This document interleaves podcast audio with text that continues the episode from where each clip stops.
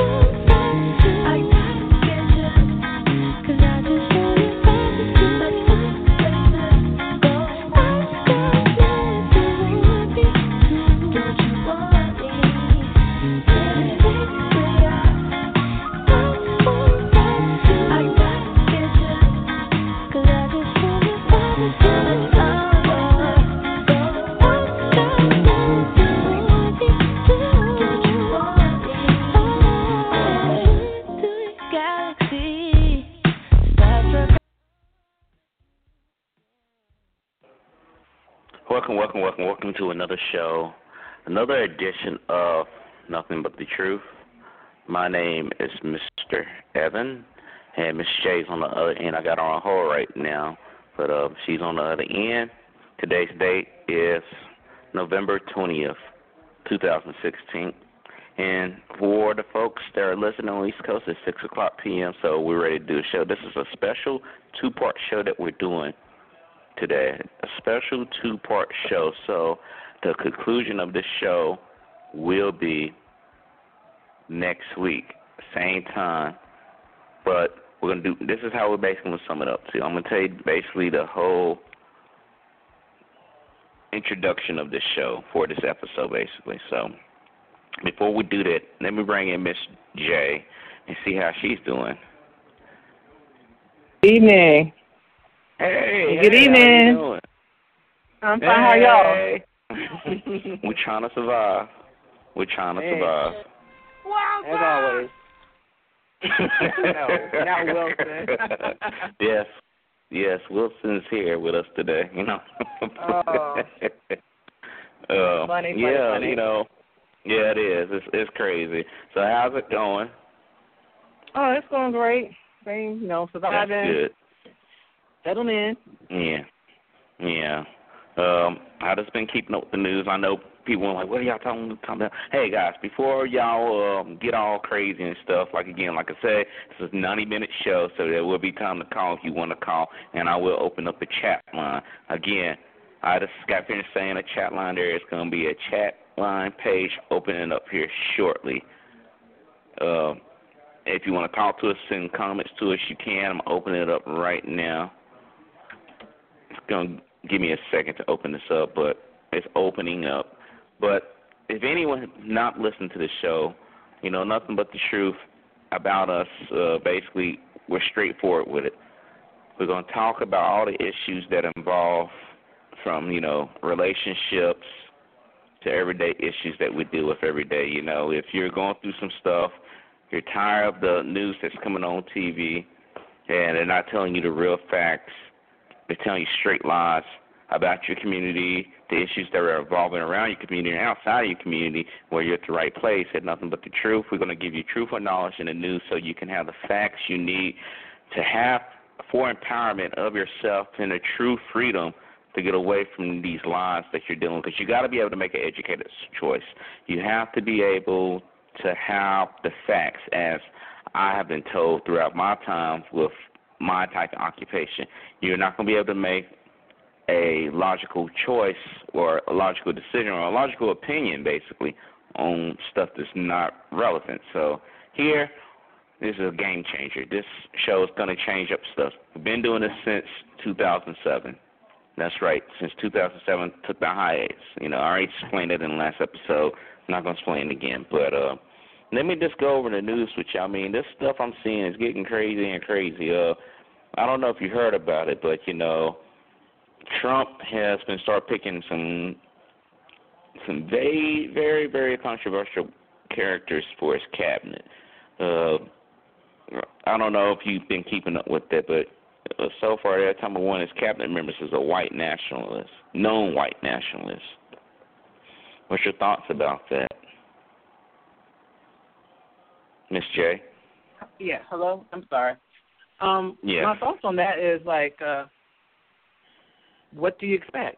Um, I mean, Donald Trump already put it out there in the initial when he was doing his running for presidency that he has certain ties in with certain people that he wants to hint hint are part of the Klan members or whatever. So it doesn't surprise me that he might have chosen these people to be um, representing him in in this part of the office. So I mm, can say yeah, like America, get ready. oh man, I don't laugh out loud like a tension, but it's like oh, it's like a, a crazy laugh, man. It's like yeah, mm-hmm. it's true. Uh, one thing I've seen on the military end that he's looking to get uh one of the generals that uh, used to be old Marine, uh, Mad Dog Mattis. Uh, again, that's that's what they called him when General James Mad Dog Mattis. Uh, I don't know. They're trying to compare him to a uh, uh, old Patton style general. I'm not familiar with him at all particular, but from what I've seen from these photos that I'm looking at, and I post this all up for y'all. This is coming from the New York Times. He lavished this dude, you know, gave him, you know, gifts and trinkets and stuff just to, you know, this fill him out. He's been looking at other generals as well too. Now he's been looking at other generals, and the the problem with this is that if he wants him as the Secretary of Defense, he just retires a seven year wait before you can be considered for these type of positions.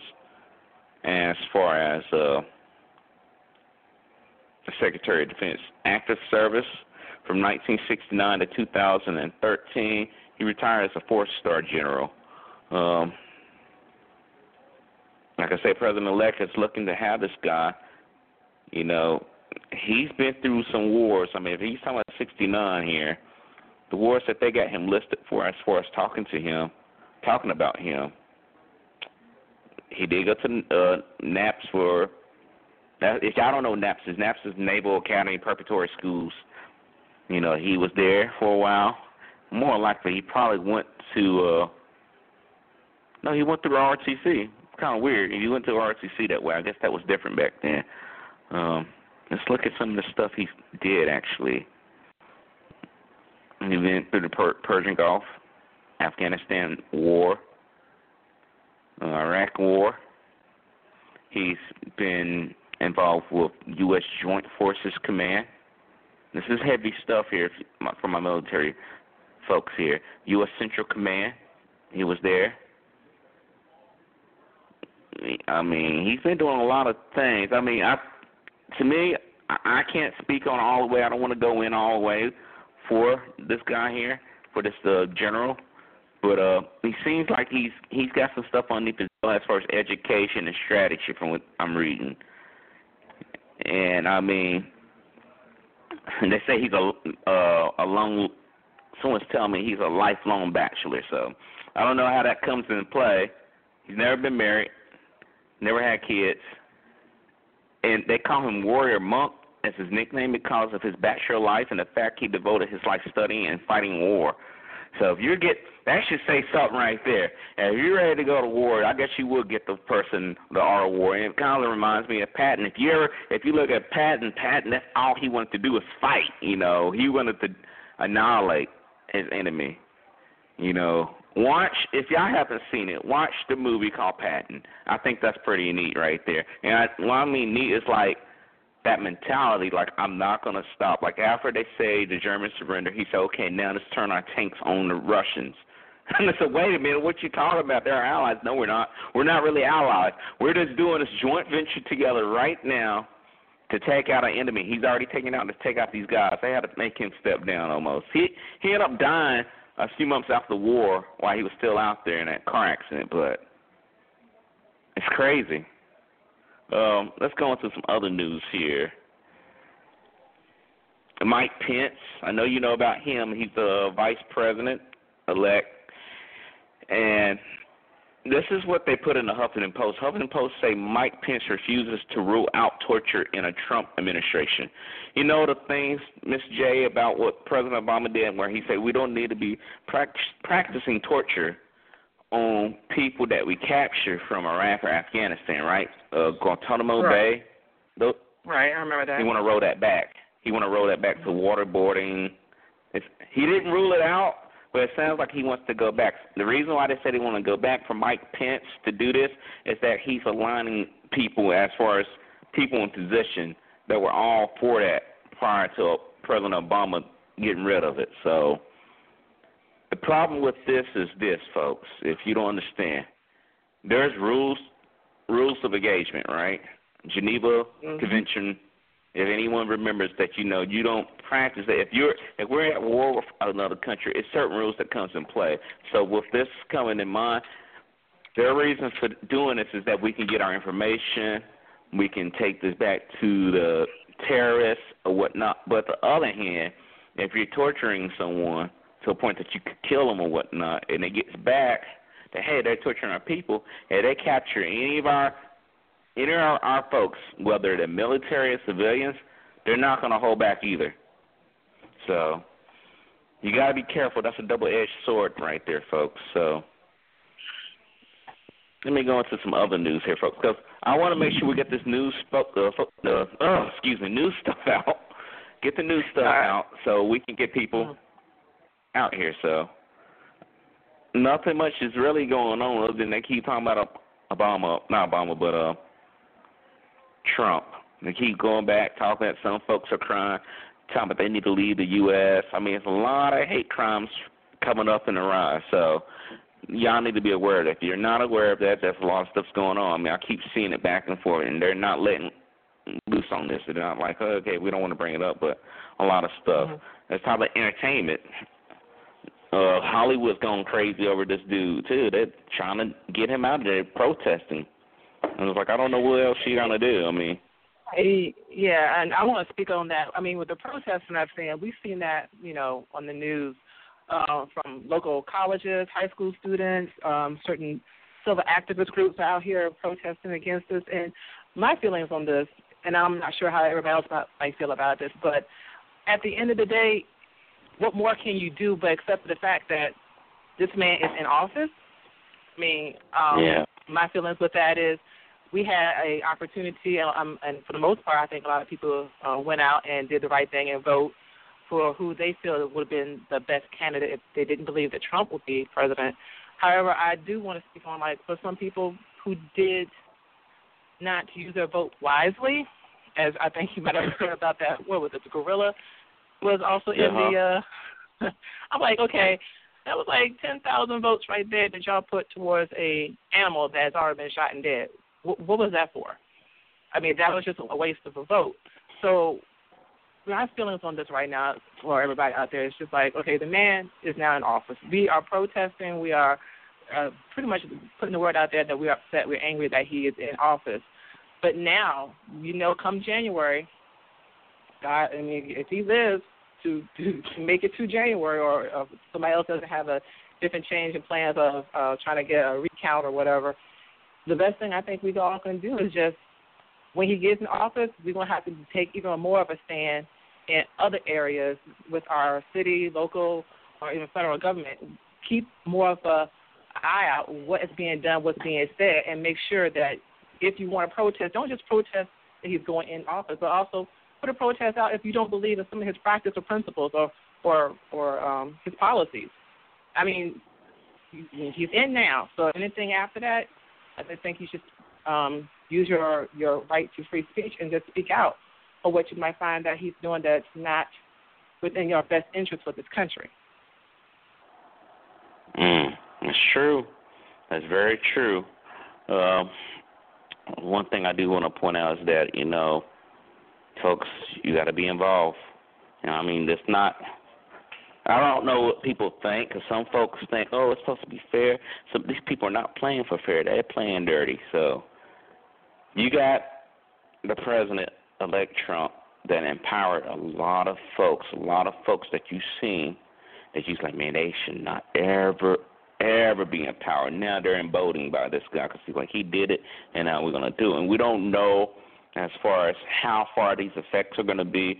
A lot of countries. I was watching on news when President Obama was uh, actually at Germany, just talking to the world leaders. This was like his final visit over there, and you see the I think the German uh, prime minister or president actually she was there talking, and they was side by side. You could see her look like she crying, tearing up because she's like, we don't know what the hell we get. And uh, President Obama was over there to explain, you know, hey, what's like.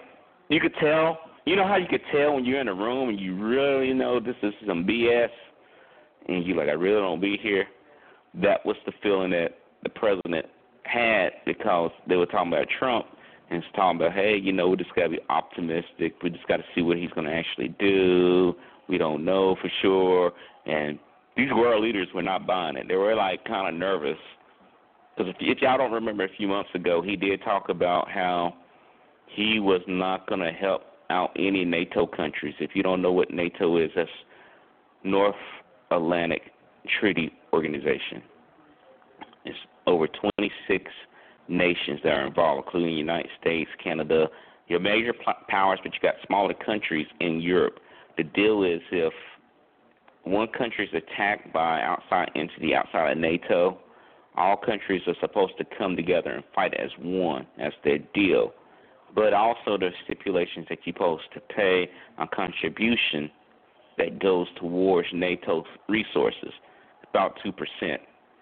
Well, some countries have not been paying, they have not been paying for years, and there was a comment about NATO, and Trump came out flat out and say, the countries that don't pay, I won't help. And they said, wait a minute, you can't do this. I said, why not? Why can't I do it? If you're not helping, you're not putting in your share to help do this, because the United States puts in way more, and other countries put in way more to compensate with you guys.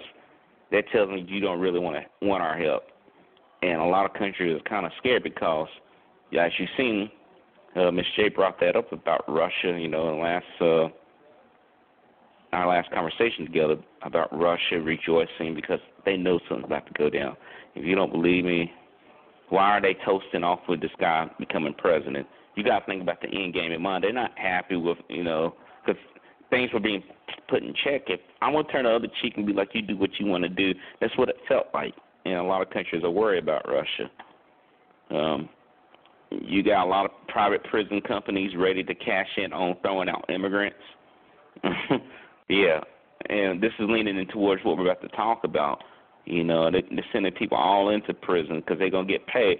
You know, they want to see those stocks skyrocket, and a lot of companies are looking to get paid for this. So you got to be cautious with this uh, for example, CAA stock shot up 49% the day thanks to Trump's promise to enact mass deportations as president.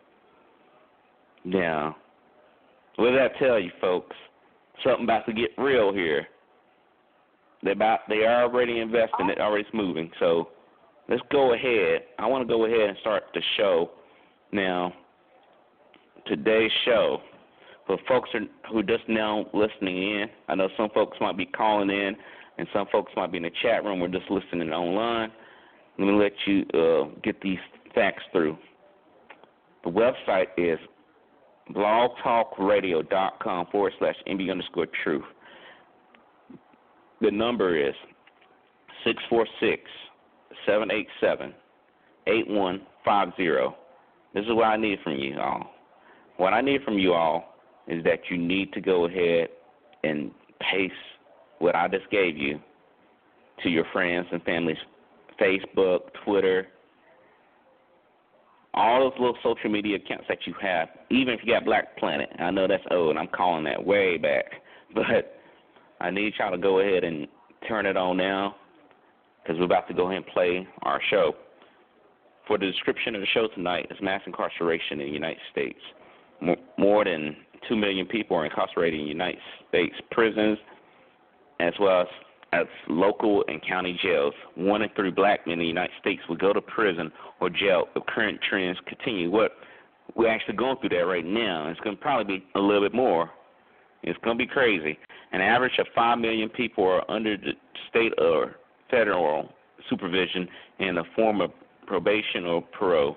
Discrimination in school discipline contributes to disparities in incarceration rates, with African Americans comprising only 12% of the U.S. population, but 44% of its incarceration. Um, the UN Committee of Elimination of Racial Discrimination has expressed concern about the school to prison pipeline and called for the United States to intensify its efforts to address racial disparities in the applications of disciplinary measures. On tonight's show, we will discuss why our African Americans are being targeted for mass incarceration and why it's important to understand corporate prison system that is re- revolving door which creates an endless cycle of regression in our society. Do not miss out. Okay, so where I'm getting this source from is from 13. If you don't know, 13 was a documentary that was placed on Netflix not too long ago. It basically lays out the whole thing from the beginning to the end. We're only gonna play 45 minutes. I don't know, Miss George, you got your timer with you? Miss J, do you have your timer with you? Uh, yes, I'm on the computer so I can see. Right now it's 6:21 on Eastern Standard Time. Okay, so I'm gonna set my timer for about 45 minutes, and we're gonna come back and we're gonna discuss the next 40, 45 minutes about what's going on, and then we're gonna finish that and then go into part two for next week, folks. So stay tuned, and I hope you enjoy. We're gonna go ahead and start the show. If you're trying to call in to talk to us at the middle of the show, I recommend you just go to our chat line. Just go to blogtalkradio.com forward slash MB underscore truth, and we'll be in the chat line. I'll be able to talk to you from there. But with this show, I'm going to let this go ahead and just run through. So stand by.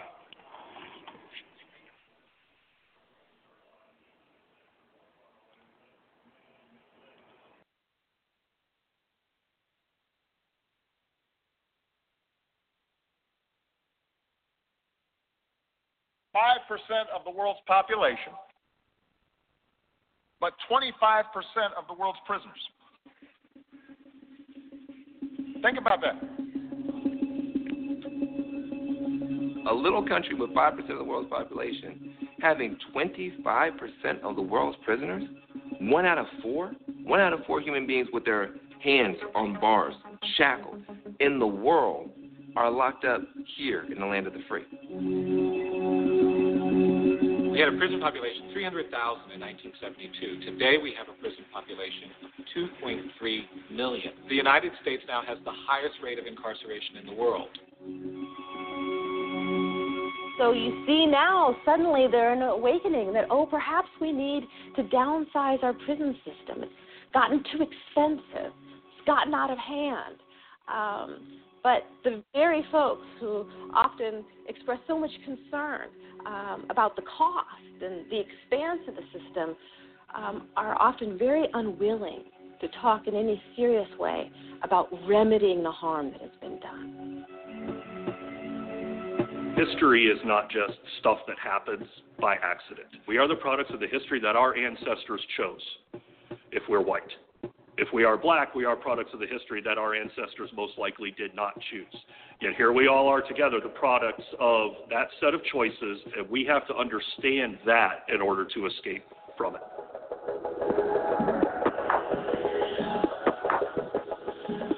Thirteenth Amendment to the Constitution makes it unconstitutional for someone to be held as a slave. Uh, in other words, it grants freedom to all Americans.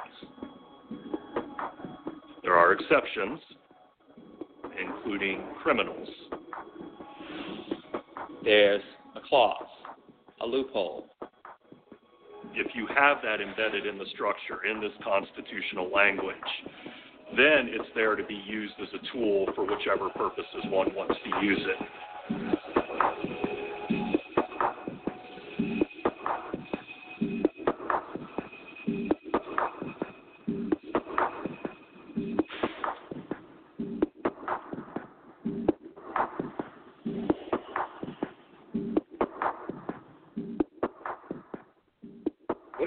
People have to bear in mind is that when we think about slavery, it was an economic system, and the demise of slavery at the end of the Civil War uh, left the Southern economy in tatters. Uh, and so this presented a big question. There are 4 million people who were formerly property, and they were formerly kind of the integral part of the economic production system in the South. And now those people are free. And so, what do you do with these people? How do you rebuild your economy? The 13th Amendment loophole was immediately exploited. After the Civil War, African Americans were arrested in mass. It was our nation's first prison boom. you were basically a slave again. The 13th Amendment says that, hey, except for criminals, everybody else is free. Well, now if you're criminalized, that doesn't apply to you. They were arrested for extremely minor crimes like loitering or vagrancy. And they had to provide labor to rebuild the economy of the South after the Civil War.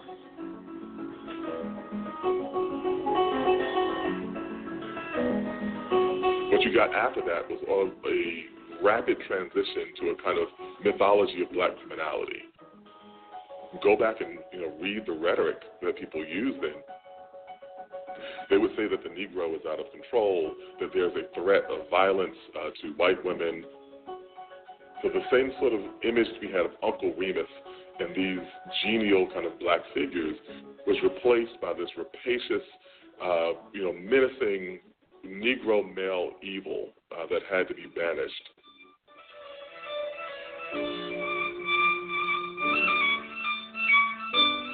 Birth of a Nation was uh, just a profoundly important cultural event. It's the first major blockbuster film, hailed for both its artistic achievement and for its political commentary. And when it was released, it had this rapturous response. You know, there were lines, you know, everywhere that it was being shown. Birth of a Nation confirmed the story that many whites wanted to tell about the Civil War and its aftermath. To erase defeat and to take out of it sort of a martyrdom. Woodrow Wilson, the sitting president, had a private screening of Birth of a Nation in the White House. He calls it history written with lightning. And every image you see of a black person is a demeaned animal like image cannibalistic, animalistic, the image of the African American male. There's a famous scene where a woman throws herself off a cliff uh, rather than be raped by a, a black male criminal. In the film, you see black people being a threat to white women. All the myths of black men as rapists was ultimately stemmed by the reality that the white political elite and the business establishment needed black bodies working.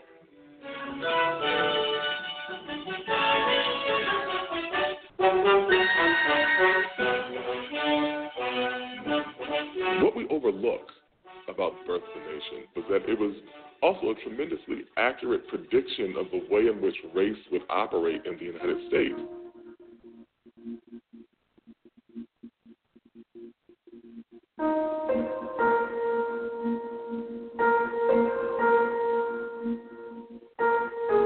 Birth of a Nation was almost directly responsible for the rebirth of the Ku Klux Klan.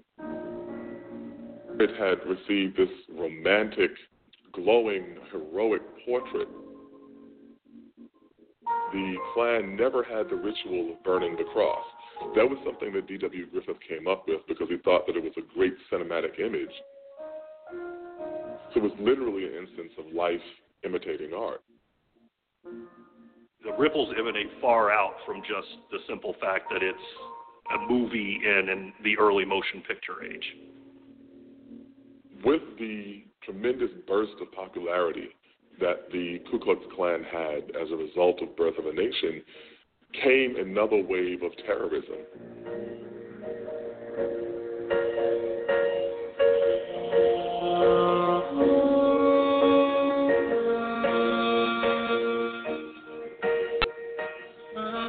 We had lynchings in this country between Reconstruction and World War II. Thousands of African Americans uh, murdered by mobs under the idea that they had done something criminal. At the National Democratic Convention in New York in 1924, it is estimated that at least 350 delegates were Klansmen. Demographic geography of this country was shaped by that era. And we have African Americans in Los Angeles and Oakland and uh, Chicago and Cleveland, Detroit, uh, Boston, New York, and very few people appreciate that the African Americans in those communities did not go there as immigrants uh, looking for new economic opportunities. They went there as refugees from terror.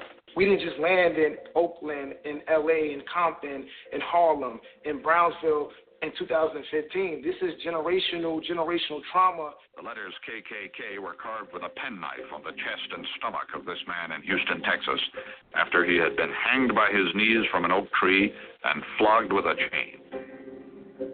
The Chicago Negro boy, Emmett Till, is alleged to have paid unwelcome attention to Roy Bryant's most attractive wife.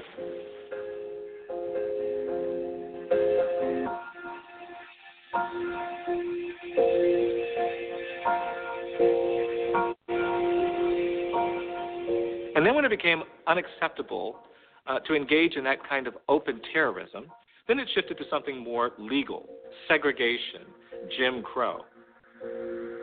Laws were passed that relegated African Americans to a permanent second class status.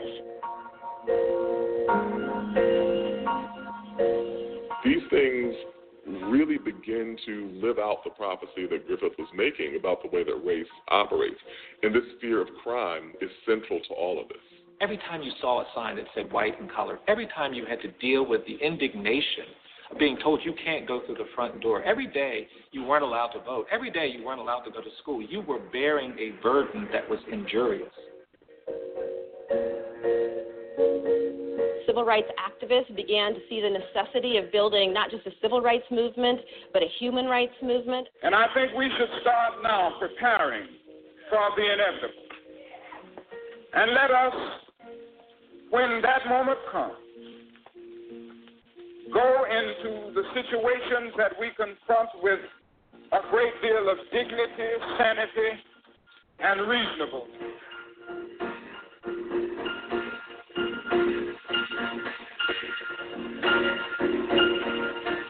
They want to throw white children and colored children into the melting pot of integration, through out of which will come a conglomerated, mulatto, mongrel class of people. Both races will be destroyed in such a movement. We just got a report here on this end that the students are in. Negroes were trying to integrate the bathing beaches, and the Florida Advisory Committee to the U.S. Civil Rights Commission warned that the city was becoming a racial super bomb with a short fuse. Civil rights activists began to be portrayed in the media and among you know many politicians as criminals, people who were deliberately violating the law, segregation laws that existed in the South. For years now, I have heard the word wait. It rings in the ear of every Negro with piercing familiarity. This wait has almost always meant never. Justice too long delayed is justice denied. I think that one of the most brilliant tactics of the civil rights movement was its transformation of the notion of criminality. Because for the first time, being arrested was a noble thing. Being arrested by white people was your worst nightmare. Still is uh, for many African Americans. So what they did, they voluntarily defined a movement around getting arrested. They turned it on its head. If you look at the history of black people's various struggles in this country, the connecting themes is the attempt to be understood as full, complicated human beings. We are something other than this uh, visceral image of criminality and menace and threat to which people associate with us.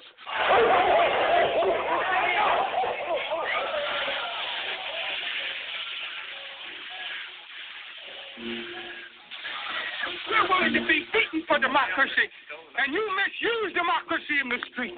Let us lay aside irrelevant differences and make our nation whole. The Voting Rights Act, the Voting Rights Act said finally we admit It was slavery ended in December 1865. We took away these people's rights, and now we're going to fix it. For the first time, the promise of you know equal justice becomes at least a possibility. Their cause must be our cause too.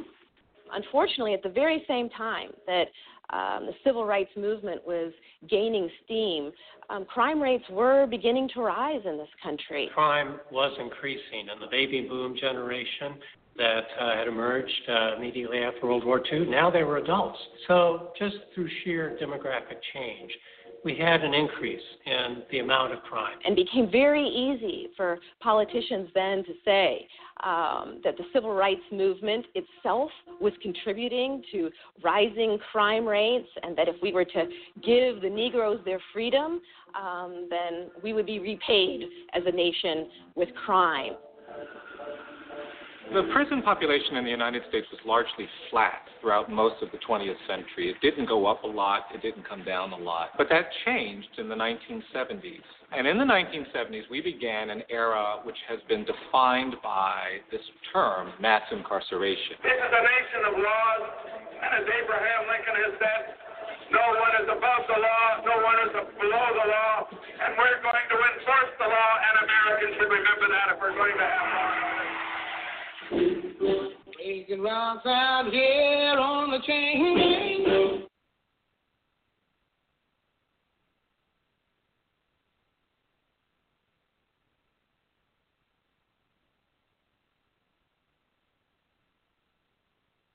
Breaking rocks and serving my time. Breaking rocks out here on the chain cause of being convicted of crime. I hold it steady right there while I hit. Each moment in history is a fleeting time, precious and unique.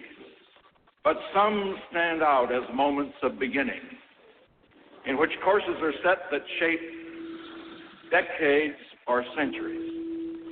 This can be such a moment. It's with the Nixon era and the law and order period when crime begins to stand in for race.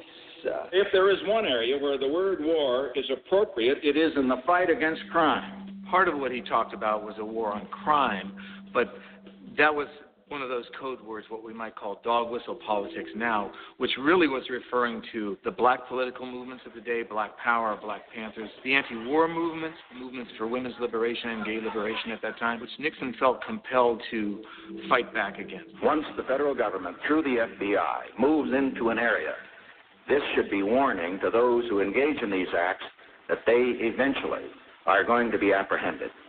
There's this outcry for law and order, and Nixon becomes the person who articulates that perfectly. There can be no progress in America without respect for law. Many people felt like uh, we were losing control.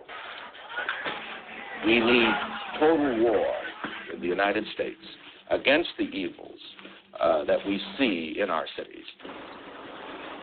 Federal spending for local law enforcement will double. Time is running out for the merchants of crime and corruption in American society. The wave of crime is not going to be the wave of the future in the United States of America. We must wage what I have called total war against public enemy number one in the United States, the problem of dangerous drugs. A war on drugs. And that utterance uh, gave birth to this era where we decided to deal with drug addiction and drug dependency as a crime issue rather than a health issue. Hundreds of thousands of people were being sent to jails and prisons for simple possession of marijuana, for low level offenses. America's public enemy number one in the United States is drug abuse. In order to fight and defeat this enemy, it is necessary to wage a new all out offensive. This call for law and order becomes integral to something that comes to be known as the Southern Strategy. Nixon begins to recruit Southern whites, formerly staunch Democrats, into the Republican fold. Persuading poor and working class whites to join the Republican Party in droves by speaking to in subtle and non racist terms. Thinly veiled racial appeals. Talking about crime, by talking about law and order or the chaos of our urban cities unleashed by the civil rights movement. We have launched an all out offensive against crime, against narcotics, against permissiveness in our country. The rhetoric of get tough and law and order um, was part and parcel of the backlash of the civil rights movement. Nixon administration official has admitted that the war on drugs is all about throwing black people in jail. He said, quote, the Nixon campaign in 1968 and the Nixon White House after that had two enemies, the anti-war left and black people. You understand what I'm saying? We knew we couldn't make it illegal to be either against the war or black. But by getting the public to associate the hippies with marijuana and blacks with heroin, and then criminalizing both heavily, we could disrupt those communities. We could arrest their leaders, raid their homes, break up their meetings, and vilify them night after night on the evening news. Did we know we were lying about the drugs? Of course we did.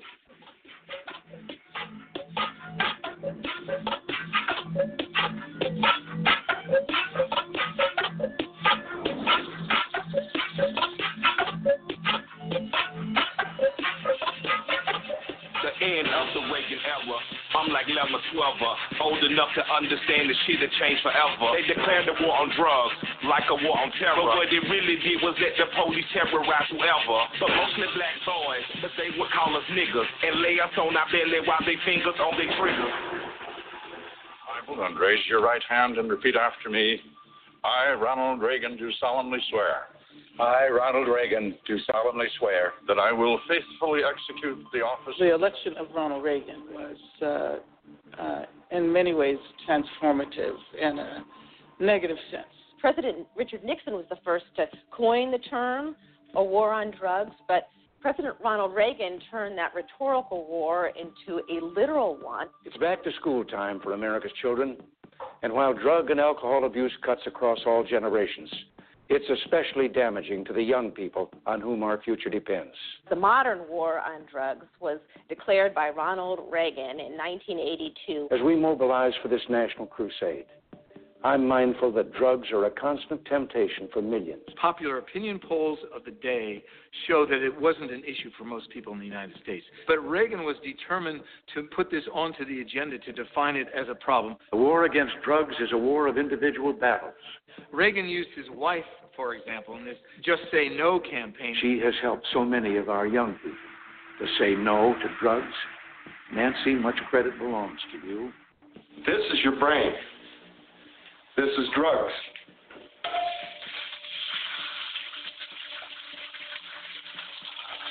This is your brain on drugs. I joined it. And some people say, well, how can you join a person declared the war on drugs or someone like Ronald Reagan? Well, I joined with Nancy Reagan because she said, just say no. Just say no so loud that everyone around you can hear. We're talking about a general education that we're talking about. We're not talking about locking up people. We're talking about educating people. We're talking about prevention. There was a crisis in the U.S. economy at that time. I regret to say that we're in the worst economic mess since the Great Depression. There is a frontal assault on institutions that are designed to assist human beings on the education system, welfare, on jobs, health care. Government programs that can't be paid for out of a balanced budget must be paid for out of your pocket. They're saying the rich are getting richer and the poor are getting poorer. The idea of expanding uh, the freedom of American business and the entrepreneurial class. We will save $1.8 billion in fiscal year 1982. Luxury stores like Neiman Marcus predicts record sales. The number of Americans dipping under the poverty level has reached the highest rate in two decades. Yes, there has been an increase in poverty, but it is a lower rate of increase than it was in the preceding years before we got here. It has begun to decline, but it is still going up.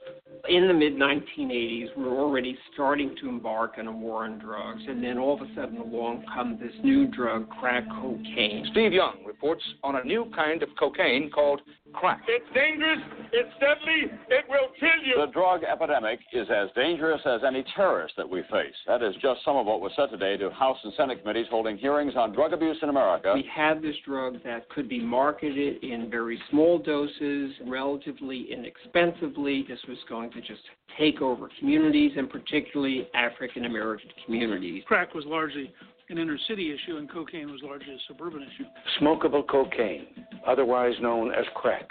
It is an uncontrolled fire. Congress, in virtually record time, established mandatory sentencing penalties for crack that were far harsher than those for powder cocaine. The same amount of time in prison for one ounce of crack cocaine that you get for 100 ounces of powder cocaine. Police here are cracking down on crack dealers. Usually black or Hispanic, Latino, they were uh, getting long sentences for possession of crack. You're black with crack cocaine, you're going to prison for basically the rest of your life. Um, and if you're white, you're pretty much getting a slap on the wrist. Cocaine was more sophisticated. It was just a powder. By next year, our spending for drug law enforcement will have more than tripled from its 1981 levels.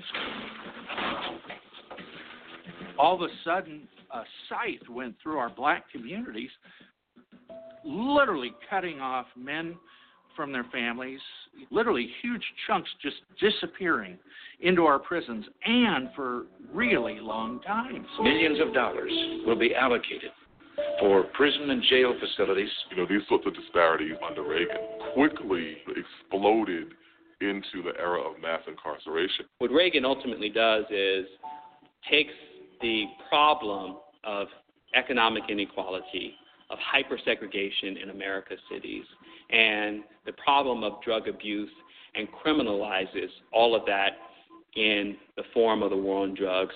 We absolutely should have treated crack and, and cocaine uh, as exactly the same thing. I, th- I, think it was an enormous uh, burden on the black community, but it also fundamentally violated a sense of core fairness. When crack cocaine hit in the early 80s, there were a lot of mayors and so on who felt very strongly that this is a real threat and they wanted to crack down on it. And Rangel was one of the guys pushing for stronger sentencing. It may have seemed like a good idea at the time, but it sure didn't work out as being effective.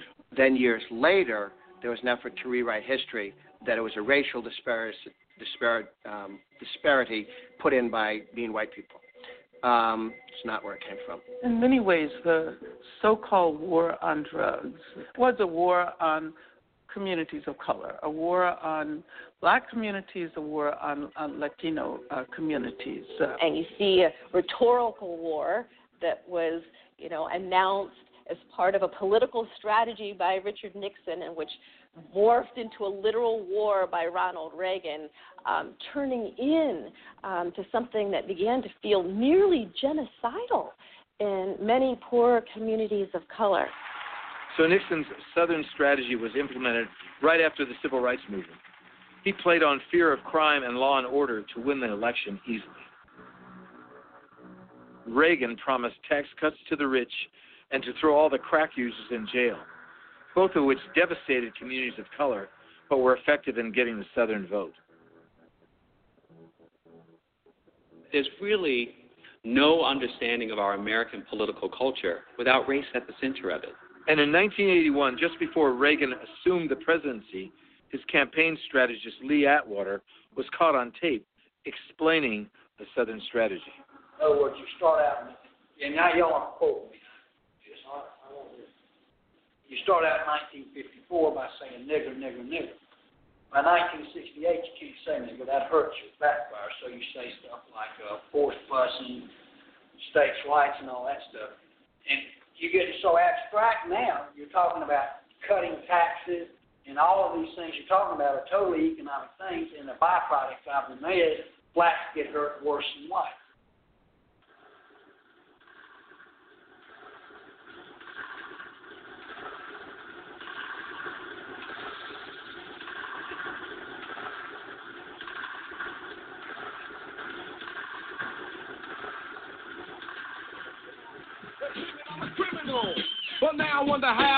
How. Some people never know. The enemy could be the French guardian. I'm now a hooligan. I rock the party, and the minute they see me, fear me. I'm the epitome of public enemy. Use abuse without clues. I refuse to blow a fuse. They even had it on the news. Don't believe the hype. Don't, don't, don't believe the hype.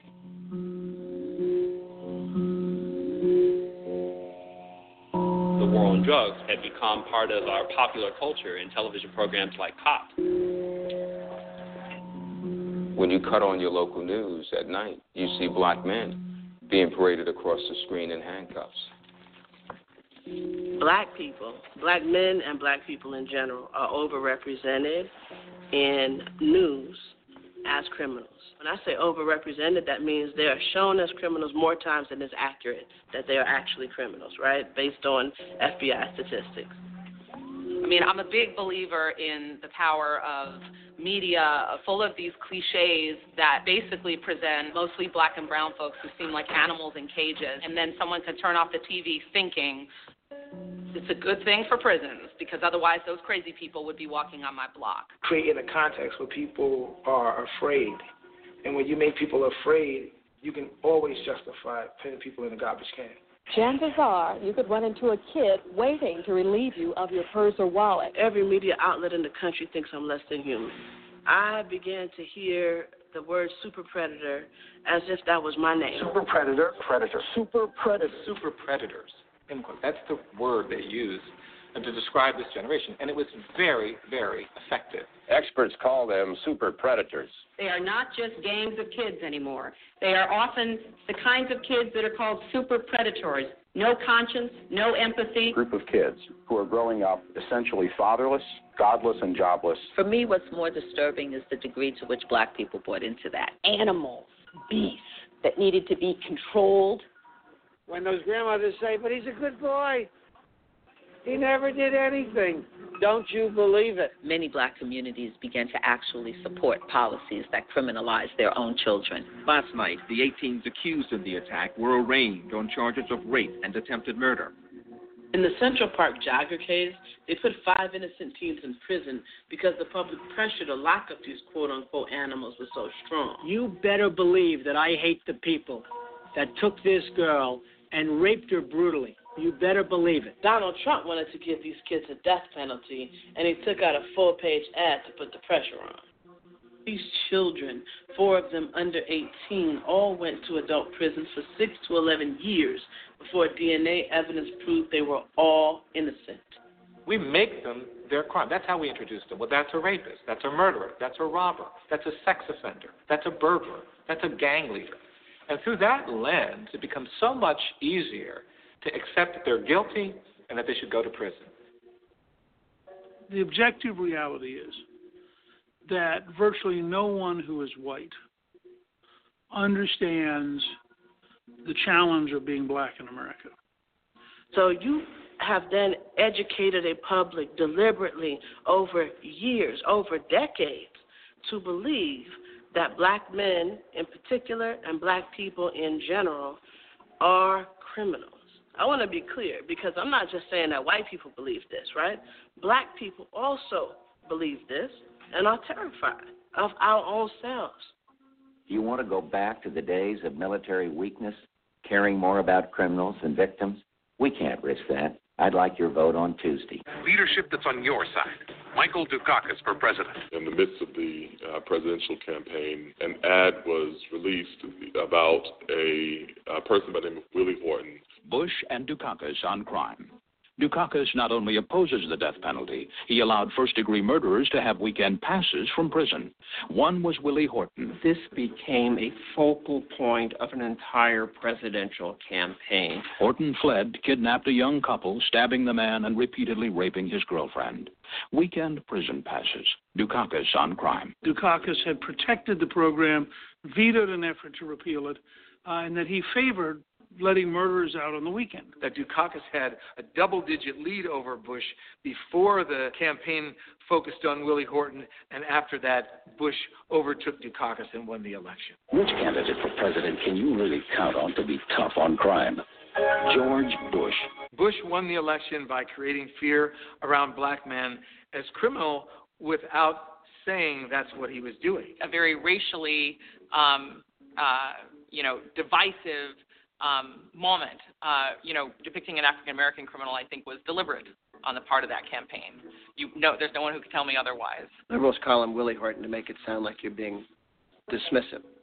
The original article was Reader's Digest. William Horton, no picture. The Democrats, the ones you know, is black. Uh, thanks, Grover. Uh, it was not his name; it was his image that was sensationalized. Liberals that announced that it was mean to pick on a murderer and a rapist lose all credibility on this discussion. They just lose it. And people go, we don't want to hear anything else you have to say about crime. No matter what anybody says, what anybody does, they know exactly what button they were trying to hit with that ad. Stabbing the man and repeatedly raping his girlfriend. It went to a, a kind of primitive fear, a primitive American fear, because uh, Willie Horton was metaphorically the black male rapist that had been a staple of the white imagination since the time just after slavery. Here was a black man convicted of rape. I will be the savior and protector of the white population, never minding the fact that the history of interracial rape in this country, that that record is far more marked by white rape against black women than of black men against white women.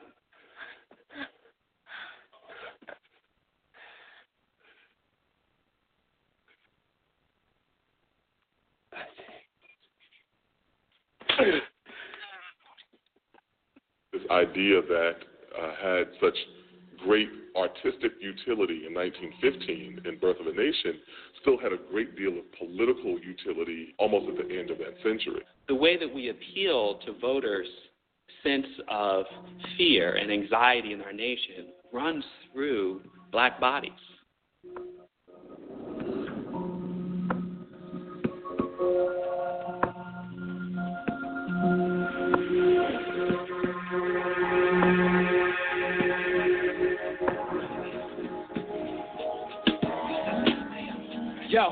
Khadija Pop is locked. She wanna pop the lock, but prison ain't nothing but a private stop. And she be dreaming about his date of release. She hate the police, but loved by her grandma who hugs and kisses her. Her father's a political prisoner, free Fred, son of a panther that the government shot dead behind enemy lines. My niggas is cellmates. Most of the youth never escape the jail fate. Super maximum camps will advance their game plan to keep us in the hands of the man locked up. They're a new generation of Democrats, Bill Clinton and Al Gore, and they don't think the way the old Democratic Party did.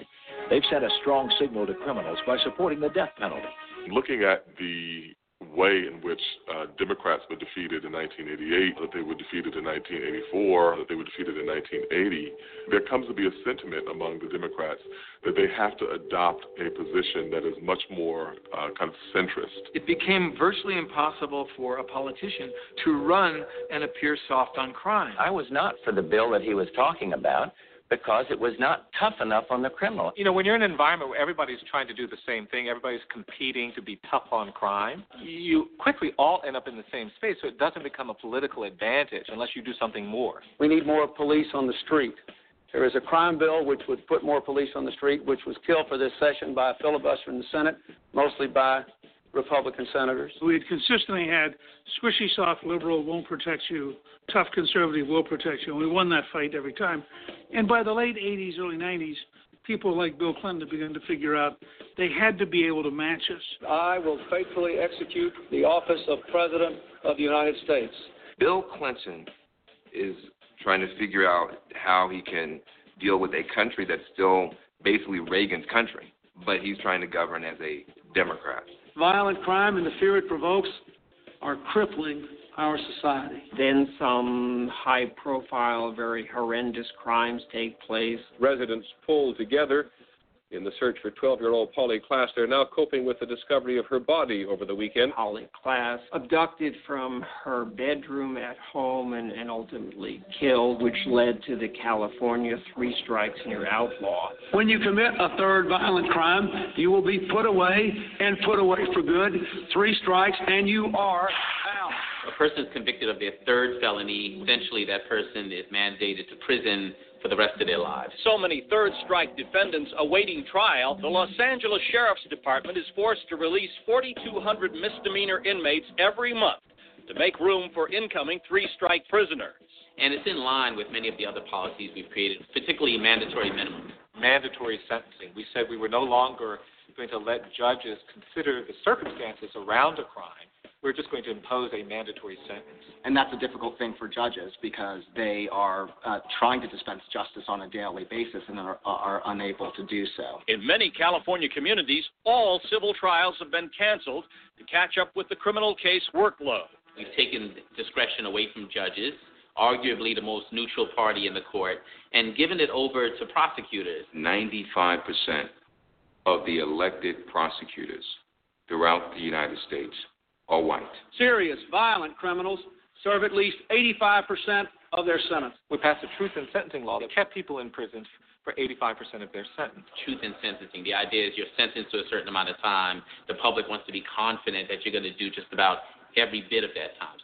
We've done away with parole. So when you get in the federal system, when you get 20 years or 30 years, that's what you got. We had parole in this country as a mechanism for getting people out of jails and prisons when it was clear that they were no longer a threat to public safety. Sharonda has spent the last 16 years in prison, and she'll die there because she was sentenced to life without parole. Her only crime, transporting cocaine. And when I say only crime, I mean only crime. She had no other arrests, none. The judge was required, required to send Sharonda away for life. Longer sentences, three strikes and you're out. Almost 60 new capital punishment offenses. And then comes to Congress with a proposal for a $30 billion federal crime bill of 1994 that was heavily loaded towards law enforcement incarceration. I propose a 21st century crime bill to deploy the latest technologies and tactics to make our communities even safer. That omnibus crime bill was responsible for a massive expansion of the prison system.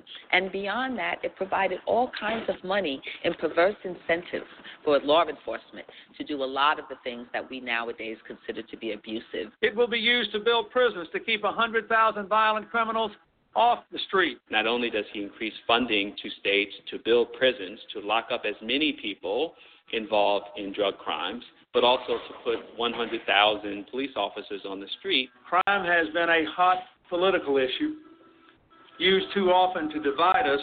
What President Clinton did in 1994 is actually far more harmful than, than his predecessors because he actually built that infrastructure that we see today, the militarization, all the way down to small rural police departments that have SWAT teams.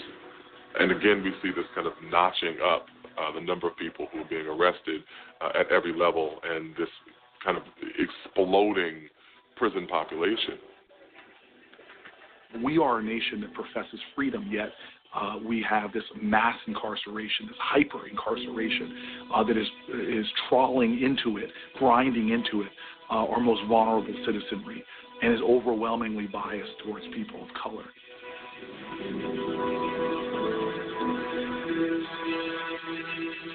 But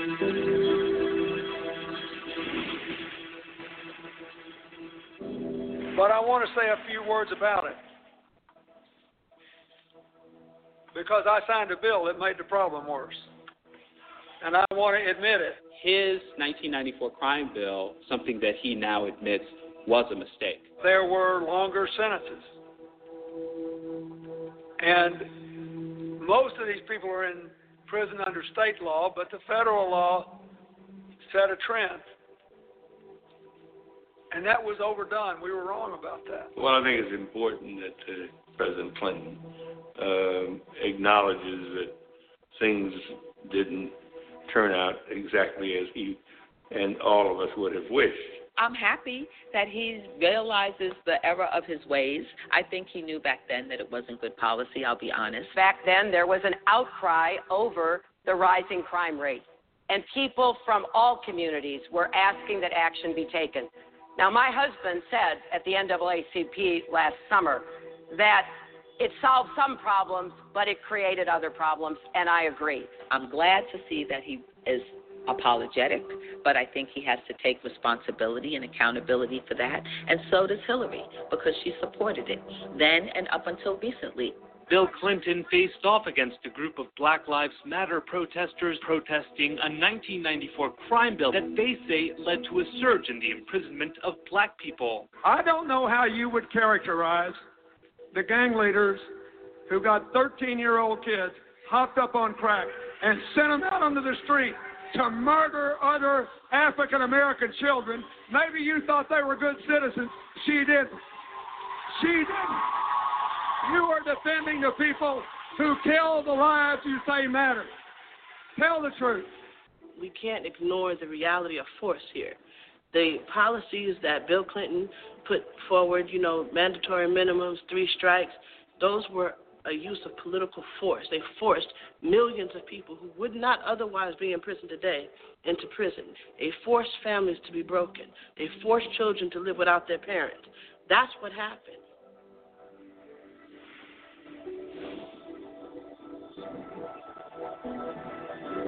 Why? We shouldn't ask, why is Bill Clinton so strong? We should ask, why is the black community so weak in our inability to defend ourselves? Let's not forget how many martyrs we put in the ground in the 60s and 70s. Let's not forget how many of our leaders had to leave the country or are in prison. You stripped out a whole generation of leadership.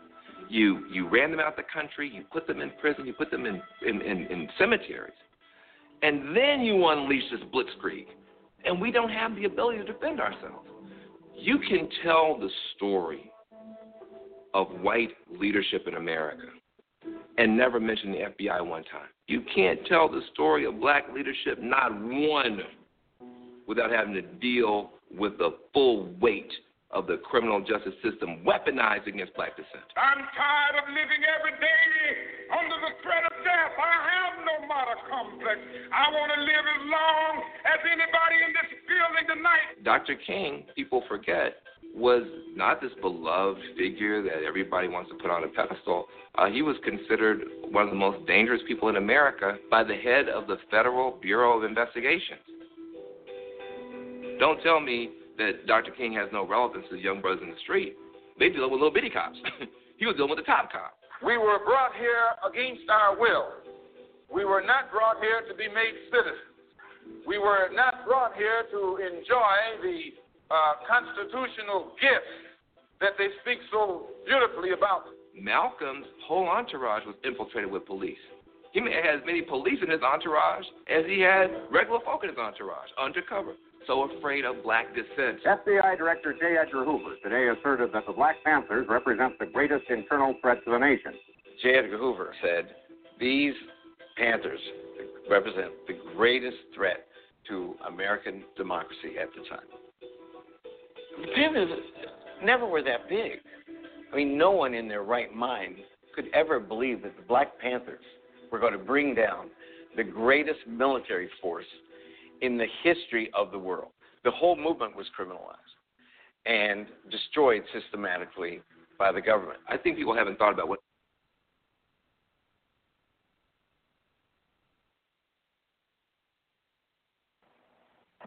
Okay, I'm back, folks. I'm back. And uh, that's very powerful. I went ahead and stopped it for us to go ahead and to do some commentary. I have with me Miss J and Miss 336 with me. So we're just going to go ahead and open up the lines for everyone else to call into. The number is 646 787 8150 646 787 8150. I have both of y'all ready online, and we can go ahead and start our conversation. Um, I'm going to go to you, Miss J. What are your thoughts? Um, from what we last stopped from, I think we'll talk about um, Bill Clinton. Um, and just looking at the whole documentary, um, I think I mentioned to you before, this mass incarceration is basically like a newfound a movement of a new slavery, um, where it's becoming more profitable for African Americans, both men and women, um, to be in prison and to be in a state of fear about our own people and to be ignorant about our own rights um, in the justice system, and um, so I mean, and just taking a look from this from start to finish, it's very powerful to see how over the courses of the era from the um, abolishment of slavery to now, how um, pretty much in a sense we are become the new slaves in our own country, but not based on uh, working in the fields or anything like that, but a slave for just being black and also being ignorant to not knowing what our rights are and becoming victims of this new um, uh, criminal system that is in place for us. Yes, I agree with that too. Uh, what about you, Miss Three Three Six? What do you think? Uh, I, I completely agree with what she was saying in terms of making this like uh, a new um, system of slavery, and I think you know it has a lot to deal do with money and how much the the private prison industry is and everything like that. Yeah, I, I look at it like this. I I think like as far as like they were saying with this, I mean I, I was doing the numbers, adding the numbers, and I I hate to say it's like when Clinton got in, going back on Clinton, those numbers shot up. But like what they wrote on here, I have to verify those numbers. They saying mm-hmm. at that time we had about 878,400 prisoners that were black, but the population of it at that time, at 2000, was two million, uh, two over basically two million. Basically, I'm not even going to go exactly down to the numbers, but those laws that they had initially, it remind me of black codes if we all familiar with it, you know, basically making up laws that you can't do this, you can't do that. And it's like I'm I'm seeing that we're getting into a situation, but with this talking about the drugs, you know, one thing they left out, and I was talking to Miss J about, is that they didn't ever talk about where those drugs were coming in at. That that really got to me. Was like, okay, what are we gonna talk about? Because we gotta look at what the catalyst is, right? You know, what's the method of how they're getting in? Because they're talking about crack and cocaine. You know, like who came up with that formula? I mean, someone say, hey man, I get baking soda and this. I mean, it's more to it, but you know what I'm saying? That it, to me, I think it was like a catalyst. Because you know, one thing I talk about was that whole situation, the Iran uh, Contra affair, and with that in mind, I mean, there was you know Nicaragua, and they were like, hey, we need to get supplies, we need to get money for our rebels. And again, you know, con- they went to Congress. Uh, you know, I think during the Reagan administration, and you know, they was like, no, we're not going to approve this. So, you know, the secret selling of arms to Iranians, which was not too long ago, held our held our people hostage during uh, the Iranian crisis back in the late '70s. And then, you know, the other end of the stick to get more money was to push the drugs that they had, which is known facts now that the CIA was tracking drugs into the United States. So, you know, they had to have a connect. So it's like those drugs are pushed into the community, and then you got all this going on. I mean, it's very bad to me. I think. I mean, with what we see now, all these problems going on is economic too, as well. Because if if you void a community of their people, you got all these laws putting on them. Like they say with the Clinton era, he was talking about, you know, no parole, increased funding to build a infrastructure, and as you can see, you know, stocks went up. I don't know if y'all was listening earlier, but the stocks went up based off what Trump was saying about deportation. It shot up 49% for some of these prison uh, industries. So I, I think that's pretty bad. Anything else, uh, Miss Miss J? Anything that you want to talk about on here as far as on a documentary? Um, not at this time, because I think the further the documentary goes in, it goes into a little bit more um, detail as to other things that are going on with um, the mass incarceration, and, and we also were talking about later on about the um, a prison, excuse me, school to prison pipeline, mm-hmm. um, which we probably will be talking about hopefully in the next um, part of the show, and talking about how um, about the school system um, well, I, well, not school systems, but lower um, schools where the schools are not doing very well as far as in the community where they have poor test scores or poor um, uh, academic performance, how some of those students may end up being kind of pushed in to a uh, prison system um, just because of, you know, I guess they had a couple of run-ins with the law or they're not doing so well with um, the schools as far as having um, missing so many days out of school or have truancy issues and so forth. So at this time, I don't have anything extra till the next part of our show. Okay. Well, I'm gonna give everyone a quick synopsis of what I have wrote down as far as my thoughts. You know, uh, they talked about the origins of slavery. You know how this mass incarceration, you know, came from. Okay, you know, people forced here to work, came against our will, and so over four million people. Okay, all of a sudden you let four million slaves go. It disrupts the South's economic system, their way of life. So people, it's like, okay, how can we do things like directly after the Civil War? Like after the Civil War, you know, blacks are taken off the street, being locked up. You know, you know the federal troops had to come in, as you know. Everything was going on. You see these black codes are still coming in place. Hayes Compromise, 1877. As far as like I'm gonna move the Union troops out, you do what you want. You give me your vote handshake. I remember that that picture in history class, that handshake where I'm shaking my hand with the Klansmen or whatnot. We're good to go. We're good to go. They're saying so. You know, petty things coming up. You know, walking on the wrong side of the street, not working. You know, vagrancy laws. You know, things that get stuff going on. And I just want to give y'all some not. Uh, you know, this stuff was real. You know, for the folks that are listening, this happened to my great uncle from what my father told me. And so my great uncle and I want to talk about this because I know it doesn't go all the way into mass incarceration, but I want to talk about those codes right there. We're just locking up folks. But going through that, you know, he's going heading out west. I guess trying to go to California. He stops in Tennessee. Basically, he's like, "Well, I'm low on provisions, so let me work over here. It looks like a place that I can work." So you basically go up and say, "Hey, you need help with work?" And "Yeah, sure, I pay you, or I will give you whatever I can." He thought everything was going to be good. He said, "Well, I think I'm about ready to go." And the guy he's working with told him, "What are you talking about?" And it's like this is not a place that you can just come and go. This is actually a, a place that they keep you prison. And so he didn't realize that around his surroundings. So he told the guy he was going to get out. Turn around. He told the guy, "Say, just wait. I'm I'm making sure I understand this whole thing because he was just watching the guards, watching the whole routine." Guy he was with uh, basically ran off without telling him. Went against the plan, got shot and killed. So my uncle was like, okay, I'm gonna plan this out a little bit carefully. You know, make sure he escape. Uh, then release the dogs on him. From what my dad told me, that uh, my uncle, my great uncle, basically somehow he managed to charm the dog or whatnot. But he managed to trick the dog where the dog stayed put at this lady's porch. And he said, "These people are looking for me. Let them know that the dogs are right here." And he took off and came back home to North Carolina. So it was just little things where locking up people here and there.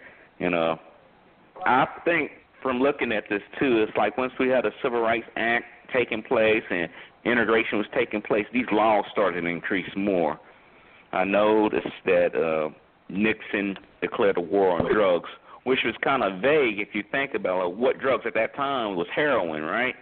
So you had Mhm. heroin, cocaine, and then Heroin you go into the 80s. Yeah. So it was like all all these little drugs. So it was like okay, those those laws wasn't as crazy as when they got to Reagan. It was like mandatory sentencing. So it's like if you get caught with this, this is what you get. And I noticed in a in this, and I got to confirm it too, that they're saying that you know if you had crack versus cocaine was a tougher sentence. I don't know if that's I can confirm that or not, but that, That's that's true. true. That's, That's true. So because um you know, you would have a situation where somebody has I mean, you know, we all know that, you know, crack and cocaine is basically the same thing, one's just cooked. Um right. and you know who's more likely to have crack and who's more likely to have cocaine generally. But the thing is, Mhm. I mean, you would have a situation where somebody got three ounces of crack.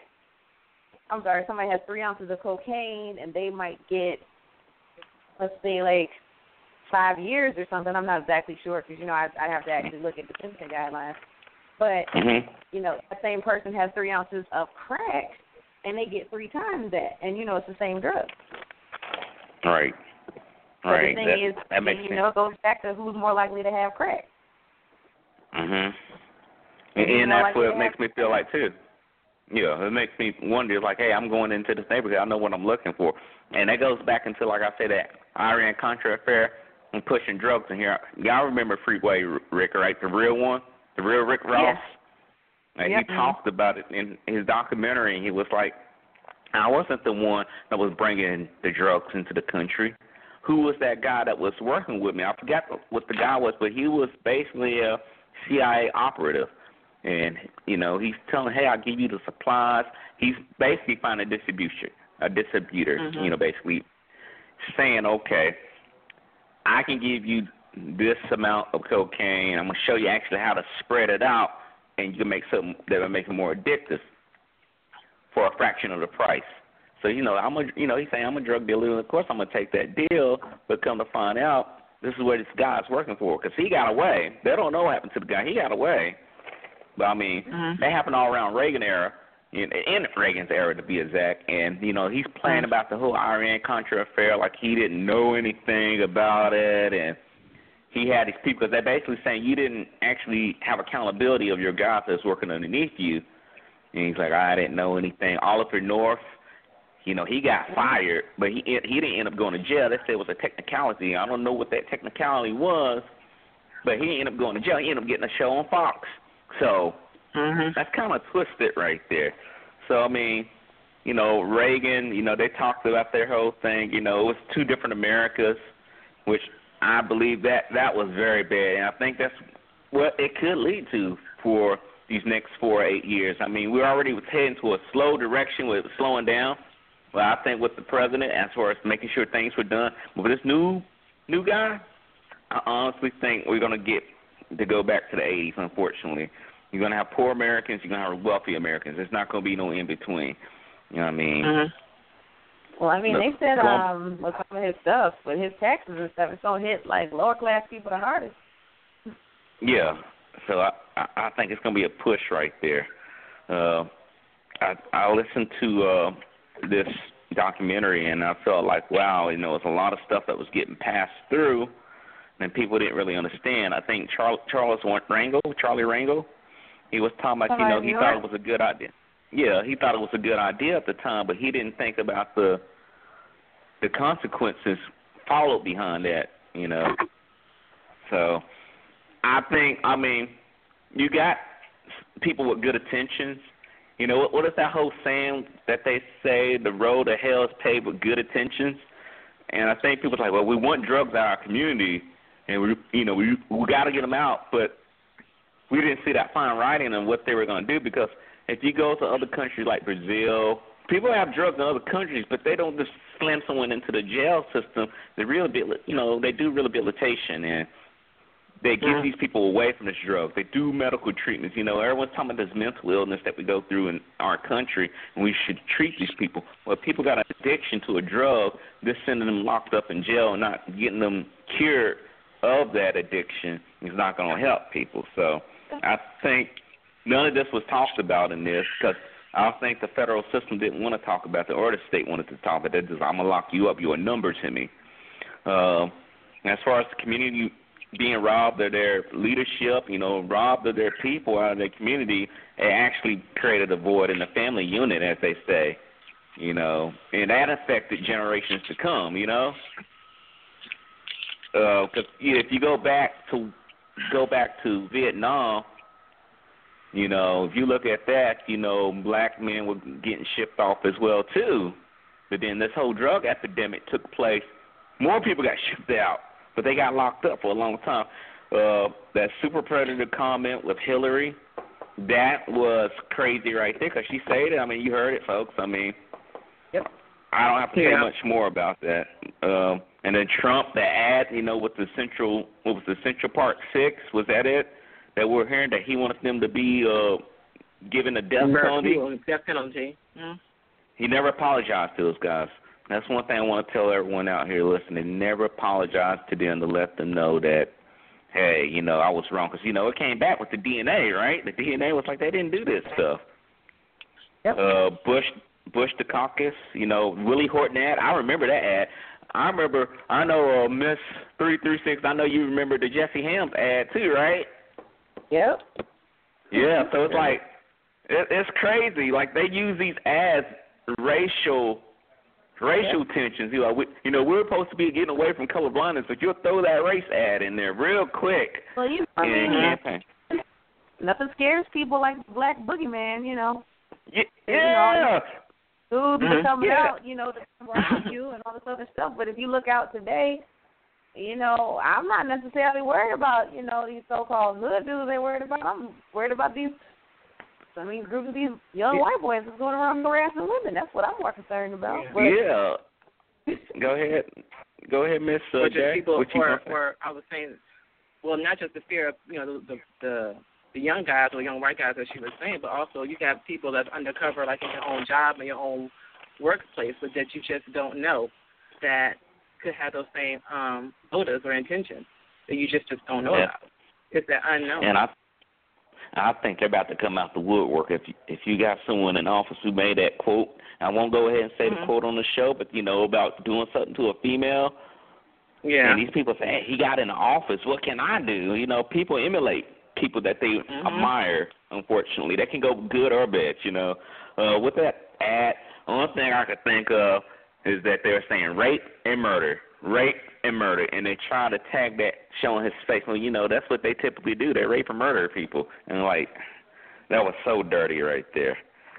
Just to Mhm. get to the White House. Uh, but yeah, looking at the statistics here, man. I mean, if we look at it now, I could tell you what I wrote down, folks, because I know y'all didn't get to see that. So from 1970, in 1970, it was roughly 360,000 people in prison. That's it. You go to 1980, 5,000, 13,000 people. 513,000 people in jail.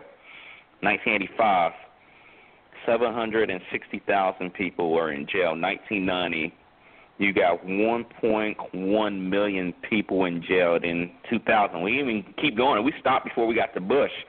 2 million, Right. roughly 2 million in prison. So it's like, how is it that we're supposed to be like the country that's supposed to be number one desire? And I'm not knocking the United States. We got goods and bads just like any country. But our population is not big as China's or other countries or India, but we lock up the most people around the world. I don't get that. I don't I don't get that logic. Like, what is wrong? There's like throw away the key mentality. Because at the end, we end up paying for that. Y'all know that, right? yeah. But did they um did they uh did the uh documentary I'm not sure if I missed it. Did they um say anything about in terms of the the jump of when people when the government started allowing more private prisons? Did they put that in there at that point? oh no, that's Well, part it- two. Yeah, Because that's that- Oh, okay. Yeah, that's Well, yeah, that's gonna be part Yeah. two. Because I gotta tell y'all a fun fact. You know, the U.S. military. You know, some of our stuff that we that we see for our military men or service mem- members or whatnot. They actually, if you look at like the calendars, and it might be in some of the federal government buildings, the calendars, it shows you the corporation. Uh, I want to say uni, not unicorn, but I forgot the name of it exactly. But if you look that up, where it comes from, prisoners actually make those calendars. Fun fact for y'all. Well, I mean, you Yeah. know what? They probably you know, up the population because they need more workers. Yeah, well, that's, yeah, that's um, that, that's going to be like in another part with talking. Oh, sorry. Oh, go ahead, go ahead. Oh, I was just saying that. Well, he was talking about the calendar. I mean, that's some things we don't even know about that. How they use some of these prisoners as laborers to make other things here for the United States, which is how I kind of coined the term like the new slavery that we just don't know about. Um, that they're doing things, I guess, you know, and making products and stuff that normally you will never have anybody. You thought would be in a factory or somewhere, but actually it's actually prisoners Mhm. that's making them for you. yeah, Unicor and FPI, United States Federal Prison Industries. So it's like that's just a cut. That's just two. There's many of them. So it's like Yeah. it makes you wonder. It makes you wonder what's going to happen in the next phase because they was trying to get into the parole section of mass incarceration. Like, okay, we we know mass incarceration is not going to last forever because a lot of reforms coming in. But this is prior to President-elect Trump getting in. It could be a reverse on the system. But from what I read earlier to the folks about a lot of people, it's like, well, we're ready. We're anticipating this deportation because you just don't simply say you go home. You locking people up in deportation Mhm. centers. Right. So they're getting ready to do this. So people need to be aware of who they're having as their representative, thinking, "Oh, this is a good idea." Then come to find out, I didn't know. I didn't know. I didn't think it was going to be that bad. So It's Yeah, already and happening it's- for people on their taxes Yeah. and their welfare benefits. Yeah, And what was that's it? true. In Chicago, I think uh, one of the mayors or the governors of Chicago, they were talking about it's a safe zone for their um, illegal immigrants. I have to kind of follow that up, but I remember hearing about that, that he was kind of reassuring that his people up in Chicago in that area to not to worry about stuff like that for right now. So with the whole deportation situation going on. So, but that's something I'm gonna um, look into as well, is find out who that is and probably bring that up to the next show as well. But um, Yeah. Yeah, that sounds good. I mean, we're gonna we're gonna come back with that for next week as well too. And next week we're gonna finish talking about this and then talk about some solutions on how our society, not just the government, because we can't just always rely on government to solve our problems because sometimes they do things and they be like, oh, we're not gonna fix it now, as we know. We got to figure out how we can have a solution that's going to be viable and it's going to be able to correct this because I don't think this is going anywhere. I know they talking about declining, but no, it's. I don't think it's going to just be like it's going to fade away. Uh, so for folks that are listening to the show, I thank you for tuning in. I know a lot of people are listening to the show, and like I said, you can always get the show by going to blogtalkradio.com forward slash NB underscore truth. You can also go to iTunes, go to iPod on your phone. You can actually download this show. You can download over 125 shows that we have already available, going back all the way to 2007. We're going to increase these shows. We're going to keep making them run like they do, do what we do, as they say. But I thank you for tuning into the show again. If you got family, friends, this all affects everyone. I mean, we are living in the United States, so let your friends listen to it. We'll come back with the next documentary, uh, next part of the documentary next week. So everyone will be ready to listen to that, and we'll bring back our guests again. So I thank you for tuning in. I know it seems like we only talked a little bit, but we're going to be wrapping up the second part a little bit earlier as far as it's going to be played out, but we're going to make sure that everyone gets time to call and actually voice their opinion. I thank you for tuning in, and God bless.